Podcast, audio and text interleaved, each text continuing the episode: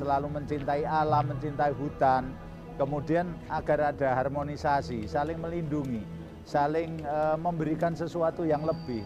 Artinya ketika uh, kita cinta dengan hutan, kita sayangi hutan, kita rawat hutan, kemudian kita bersyukur atas hasil-hasil untuk mensejahterakan masyarakat, ini menjadi sinergis uh, kehidupan bersama alam itu sendiri.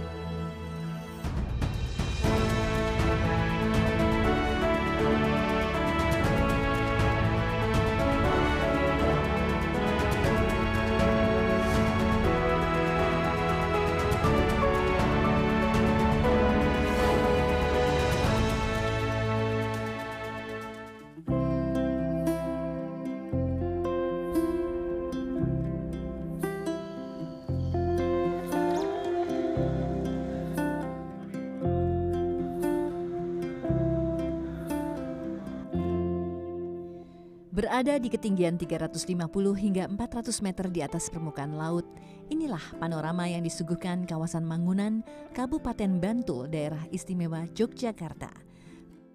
Kawasan yang mendapat julukan kaki langit karena terdapat banyak surga wisata yang tidak lepas dari apa yang diberikan oleh sang pencipta. Sebagian orang menyebut kaki langit Mangunan merupakan surga hutan pinus. Salah satu cikal bakal adanya objek wisata di sini adalah hutan pinus Mangunan.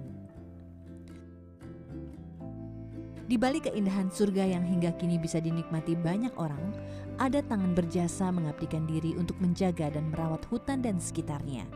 Ia Purwo Harsono.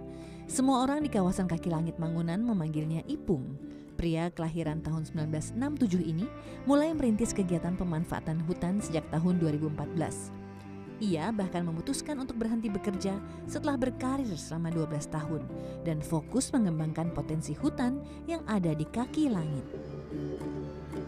Jadi uh, hutan pinus ini kan memiliki ciri khusus, jadi daunnya berbentuk jarum, uh, kemudian uh, karena kecil-kecil memanjang itu kan dia keluarkan oksigen yang cukup tinggi ya sehingga suasananya pasti sejuk.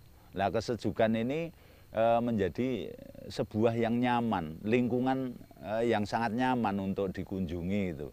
Sehingga pohon pinus ini menjadi ikon utama e, sebagai tempat wisata hutan gitu. Sekedar ya tempat selfie, kemudian tempat kegiatan, tempat apa namanya uh, acara keluarga untuk bermain di hutan. Nah, awalnya seperti itu ide sederhana itu.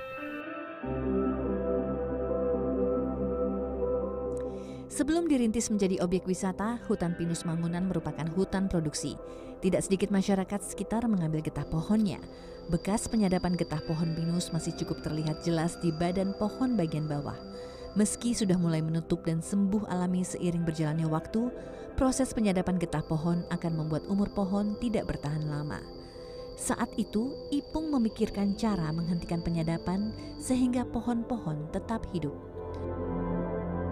Hutan ini dulu kan sebenarnya hutan produksi oh, untuk memproduksi kayu putih, kemudian eh, ditingkatkan menjadi hutan lindung. Nah, pada saat ditingkatkan menjadi hutan lindung itu Kemudian eh, oleh pemerintah tahun eh, 1985 itu ditanami tanaman pinus.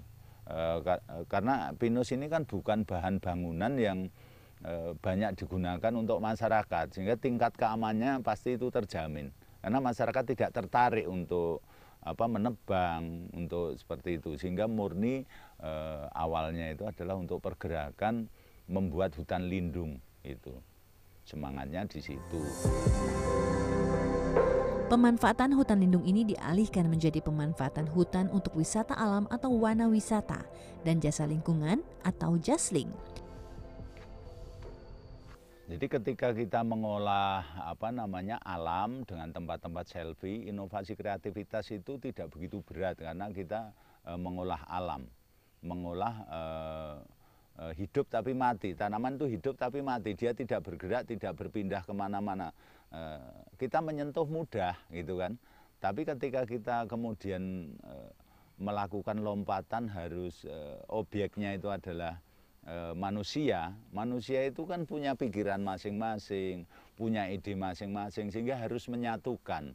Menyatukan seperti apa sih nanti pertunjukan warisan nenek moyang itu ketika dikemas menjadi sebuah daya tarik wisata. Artinya kan ada proses yang harusnya cukup panjang. Sepanjang proses ia merintis, Ipung merasakan kesulitan untuk mengubah mindset masyarakat sekitar yang diajak. Untuk mencapai tujuan merintis sebuah objek wisata alam, Ipung mendirikan sebuah koperasi jasa yang dinamakan Koperasi Notowono. Di dalam operasi kepengurusan ini, Ipung sebagai ketua dibantu oleh anak-anak muda wilayah kaki langit Mangunan. Salah satunya Totok Prastio. Pria yang berusia 38 tahun ini sudah menjadi orang kepercayaan Ipung untuk merintis kegiatan jasa lingkungan di kaki langit. Dari 2015 itu uh, dulu kan Pak Ketua atau penggeraknya Pak Ipung itu kan uh, kita pelajari dulu karena hutan ini kan hutan milik negara ya. Yang pasti di situ banyak aturan yang uh, yang ada. Kemudian Pak Ipung mempelajari bisa tidak sih hutan milik pemerintah itu dikelola untuk kesejahteraan masyarakat. Ternyata bisa. Uh, jadi namanya apa namanya dikasih nama Koperasi Notowono. Sebenarnya dari Notowono itu banyak usulan sebelum Notowono. Cuman kita uh, ngambil uh, sepakat untuk Notowono. Noto itu kan sama dengan menata, Wono itu hutan. Jadi bisa artikan menata hutan Notowono itu tadi. Sebagai orang kepercayaan sejak tahun 2015, Totok merasa Ipung merupakan sosok yang perfeksionis, tegas, dan visioner. Pak Ipung, uh, kalau berbicara Pak Ipung itu, saya sampai bisa tidak bisa berkata apa-apa dengan uh, Pak Ipung, karena memang Pak Ipung itu luar biasa hebat. Kemudian uh, kalau menurut saya pribadi, uh, beliau itu menerapkan trilogi kepemimpinan Ki Hajar Dewantara. Jadi tidak cuma di depan tok. Waktu kita ini ya menyemangati di di tengah-tengahnya pasti ada. Gitu. Kan problem kan banyak di sini ya. Dan dia juga sebagai eksekutor juga. Tanpa Pak Ipung, saya rasa pendapat saya pribadi, kita tidak akan menjadi seperti ini. Dalam pemanfaatan hutan sebagai objek wisata alam, Ipung melakukan koordinasi dengan pihak pemerintah. Dalam hal ini, Balai Kesatuan Pengelolaan Hutan atau Balai KPH Yogyakarta. Balai KPH Yogyakarta menjadi fasilitator untuk memberikan akses kepada masyarakat sekitar untuk mengelola hutan negara. Dari situ, masyarakat dalam pengelolaan hutan ini diperankan sebagai subjek atau pengelola utama yang membantu Balai KPH Yogyakarta dalam mengelola hutan untuk pemanfaatan hutan dalam aspek uh, pengembangan wisata alam seperti itu. Sampai hari ini yang aktif atau anggota tetapnya itu kurang lebih 350 orang, tetapi pada pada umumnya atau secara global dengan yang tidak menjadi anggota koperasi ini sudah bisa menggerakkan hampir 750 orang. Sehingga bisa dibayangkan dari tahun 2011 sampai 2015 ini hanya 87 kakak sampai mulai 2016 sampai hari ini tahun 2022 sudah 10 kali lipat. Setoran kepada atau apa yang di, di, diberikan kepada pemerintah dari pengelolaan yang dilaksanakan oleh masyarakat ini atau Koperasi Notowono dengan para pengelolanya ini sekitar 2,46 M. Sehingga bisa dibayangkan kalau saya pukul rata dua setengah miliar begitu, berarti yang diterima masyarakat khusus di pengelola ini kan tujuh setengah miliar. Belum lagi nanti efek dominonya yang di sekitar kawasan yang dari dan menuju wisata Mangunan. Ini ada rumah makan, ada homestay, kemudian ada paket-paket wisata seperti itu. Ini ini akan mungkin akan lebih dari itu.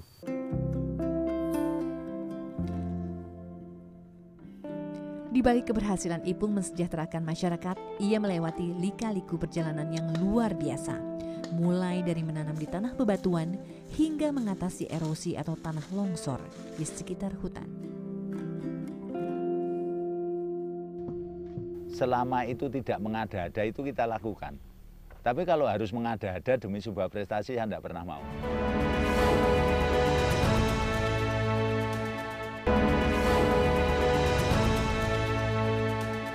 Inilah penerima penghargaan kategori Perintis Lingkungan. Bapak Purwo Harsono SP dari Kabupaten Bantul, Provinsi DI Yogyakarta. Atas kepedulian menjaga alam di kawasan hutan pinus Mangunan, Ipung menerima penghargaan Kalpataru tahun 2021 kategori perintis lingkungan.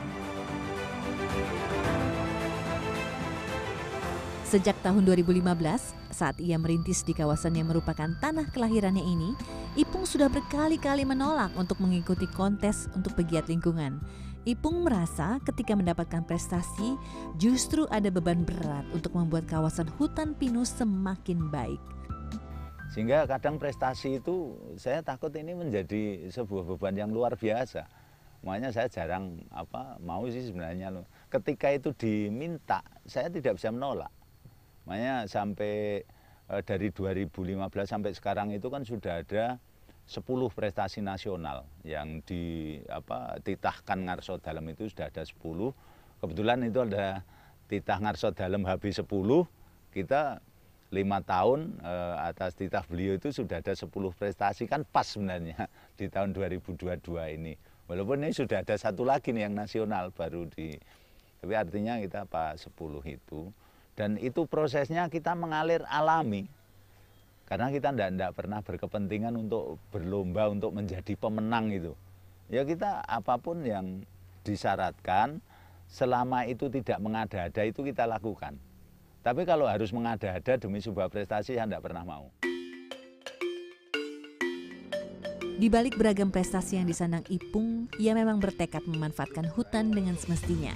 Keyakinan bahwa merawat hutan berarti merawat kehidupan terus dipegang oleh Ipung. Pengembangan kawasan hutan Mangunan didorong untuk terus memperhatikan segala fungsinya. Ipung dan timnya mengabdikan diri untuk mengelola sekitar 30,41 hektar dari total sekitar 577 hektar hutan lindung yang ada di kawasan Mangunan. Ipung pun cukup teliti dan sangat pemilih untuk tanaman apa saja yang ada di kawasan hutan pinus Mangunan kita beberapa tempat itu memang sudah sudah kita uh, plotting areanya untuk menumbuhkan kembali. Pada saat tanaman ini masih lebat seperti ini kemudian kita menanam uh, jenis tanaman yang sama di dalam bawah tegaan itu sangat sulit itu tumbuh dengan baik. Sehingga kita memilih tempat-tempat yang cukup sinar mataharinya. Nah, yang di tempat bawah tegaan itu biasanya kita pilih tanaman-tanaman yang memang mampu tumbuh kembang di bawah tegaan seperti beringin itu sangat sangat apa cocok dipilih. Kemudian e, pule itu juga cocok. Beberapa karakter tanaman yang seperti itu kemudian e, kita masukkan di sela-sela antara pohon pinus. Pohon pinus dianggap jahat terlalu banyak mengambil unsur air dalam tanah. Ipung lalu mencoba menanam tanaman yang berfungsi sebagai sumber air seperti beringin, gayam, dan pule tanaman gayam, beringin, pule ini kan sebenarnya berdaun lebar dan dia e, sangat kuat untuk menahan air. Jadi kalau nenek moyang itu cerita kalau mau membuat sumber air tanamlah gayam. Sehingga di situ pasti akan muncul sumber-sumber air dan faktanya di semua tempat ini tidak berbicara ilmiah ya. Di semua tempat yang menjadi sumber air itu biasanya karakteristik tanamannya memang gayam, beringin seperti itu. Tuh kemudian kita ya satu sisi budaya nenek moyang yang seperti itu kemudian kita ikuti karena itu hal yang baik kemudian kita e, berharap ke depannya memang benar-benar e, air itu bisa dipertahankan dengan baik sehingga habitat ini akan tetap tumbuh subur gitu. Secara ilmiah, manfaat dari beringin dengan nama latinnya Ficus benjamina adalah kemampuannya untuk menyimpan cadangan air sehingga dapat memberi kehidupan pada tanaman lain jika akarnya mulai merambat jauh. Tanaman gayam, tanaman multifungsi yang cukup langka bibitnya, belum banyak dimanfaatkan oleh masyarakat. Salah satu keunggulan tanaman gayam ada pada sistem perakarannya. Akar gayam sangat padat sehingga dapat berfungsi sebagai biopori dan menjadi resapan air hujan serta melindungi sumber mata air. Pohon dengan nama latin Alstonia scolaris atau pohon pule umumnya tumbuh di daerah dengan suhu tahunan rata-rata 12 hingga 32 derajat Celcius. Sebagai penghijauan, pohon pule banyak digunakan karena daunnya mengkilap dan melebar ke samping. Karakter yang dimiliki membuat pohon pule dapat memberikan kesejukan di tengah teriknya cahaya matahari. Tidak hanya memperhatikan jenis tanaman yang ia tanam di hutan, Ipung juga memiliki trik tersendiri untuk merawat tanaman ketika masuk musim kemarau dan musim penghujan, atau mencegah bencana seperti tanah longsor.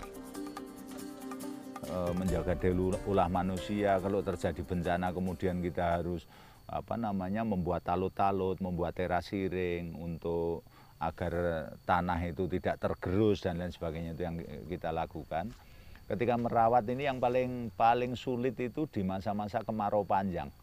Kita menjaga dari kebakaran, tapi kita harus merawat tanaman yang kita tanam itu harus tetap hidup.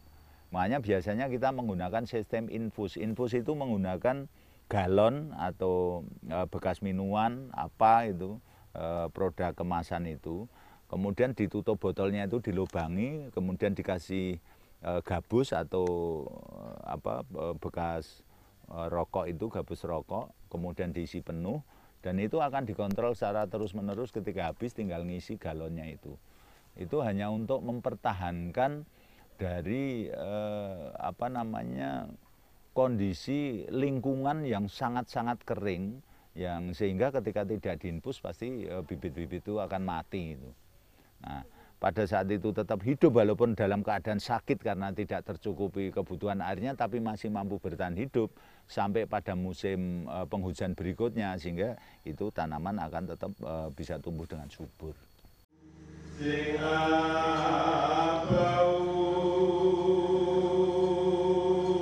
Mengucap syukur kepada Sang Pencipta karena telah diberikan nikmat hasil bumi yang berlimpah, Ipung dan warga Mangunan menggelar acara Kenduri Mertowono. Ipung memanjatkan rasa syukur karena perlahan bebas dari pandemi COVID-19 dan geliat pariwisata semakin terbuka sehingga masyarakat bisa mengais rezeki. Harmonisasi dengan alam, hidup bersama alam, ini tentunya ada perilaku, ada perbuatan. Salah satu perbuatannya adalah wujud uh, rasa syukur yang mendalam dan ini e, menjadi sebuah apa namanya upaya-upaya untuk untuk selalu mencintai alam, mencintai hutan, kemudian agar ada harmonisasi, saling melindungi, saling e, memberikan sesuatu yang lebih. Artinya ketika e, kita cinta dengan hutan, kita sayangi hutan, kita rawat hutan, kemudian kita bersyukur atas hasil-hasil untuk mensejahterakan masyarakat, ini menjadi sinergis kehidupan bersama alam itu sendiri.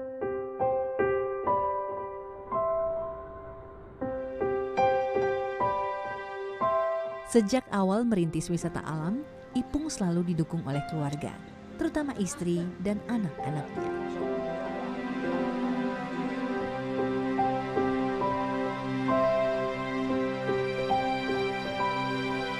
Alam ini kan bagian dari kehidupan kita. Rusaknya alam adalah rusaknya kita semua, rusaknya kehidupan. Gitu.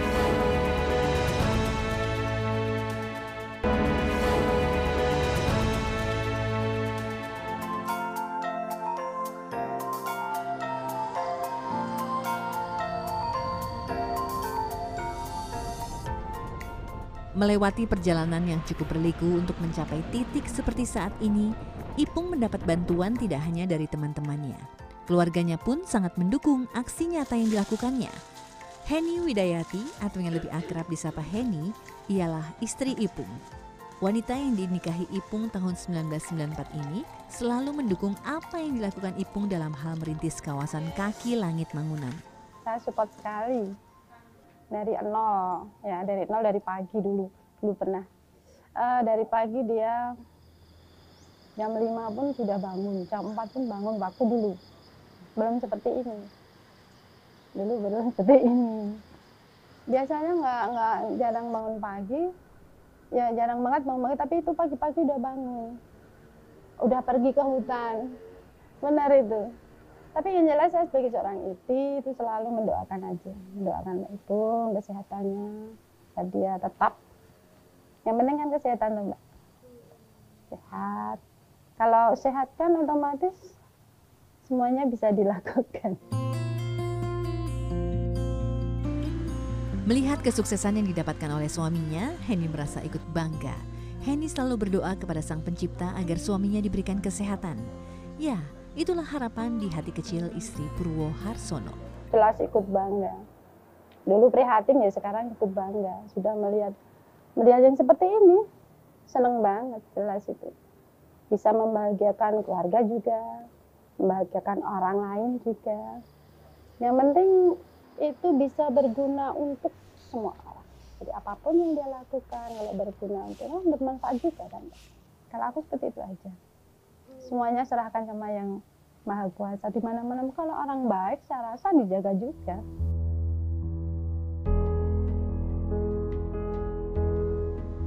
Dari pernikahannya lahirlah buah hati yang cantik bernama Zunita Winhar Mela atau akrab disapa Mela, Uftia Mela atau akrab disapa Tia, Maria Barbara Elna atau Elna. Dari ketiga anak Ipung, Mela lah yang mulai aktif mengikuti jejak ayahnya dalam dunia pariwisata. Sejak awal merintis, Mela diajak ayahnya bergabung dalam organisasi Koperasi Notowono. Saat ini Mela aktif di Desa Wisata Kaki Langit menjadi tour guide bagi para wisatawan. Dari yang awalnya ia tidak tertarik di dunia wisata ini, Mela berharap bisa meneruskan apa yang dilakukan ayahnya. Kalau di dunia wisata sih awalnya saya nggak terlalu tertarik karena basic uh, kuliah itu fakultas hukum. Jadi setelah saya mencoba untuk menjual paket, ternyata oh seru ya, seru juga ternyata. Seru juga bikin rundown acara, mengatur uh, acara. Nah, pas ketika acara itu selesai dan berhasil tanpa ada komplain, tanpa ada komplain dari uh, pengunjung, tanpa ada komplain dari peserta, itu ada sesuatu yang bikin seneng gitu. Oh, udah berhasil nih untuk eventnya gitu. Jadi kemungkinan untuk selanjutnya saya pasti akan tetap di wisata.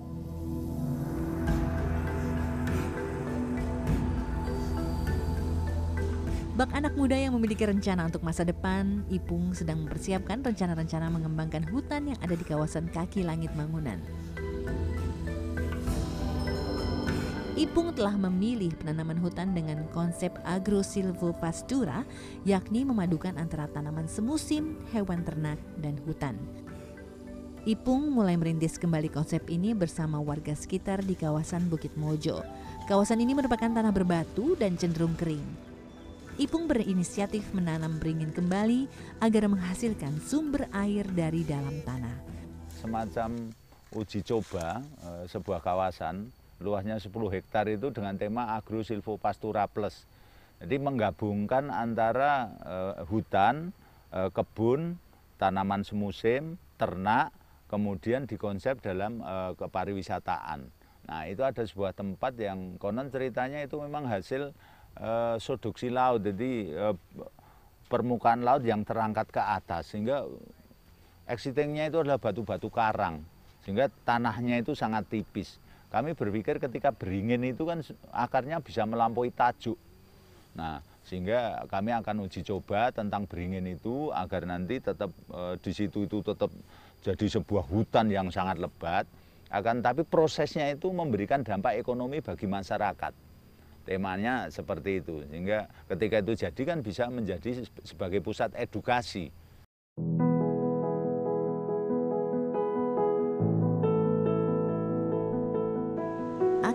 Nyata Ipung dan masyarakat Mangunan menunjukkan nilai positif sehingga kesejahteraan manusia di kawasan kaki langit Mangunan menjadi ikut terangkat alam ini kan bagian dari kehidupan kita. Rusaknya alam adalah rusaknya kita semua, rusaknya kehidupan itu. Saya kira merawat alam ini bukan hal yang sulit, akan tetapi kadang kita tidak sadar terhadap uh, bagaimana uh, alam itu uh, bisa melindungi kita dan kita juga bisa melindungi alam. Jangan rusak alam dengan ulah manusia karena manusia sendiri nanti yang akan memanen atas kerusakan alam itu sendiri. Salam lestari dari kawasan Pinosari Mangunan.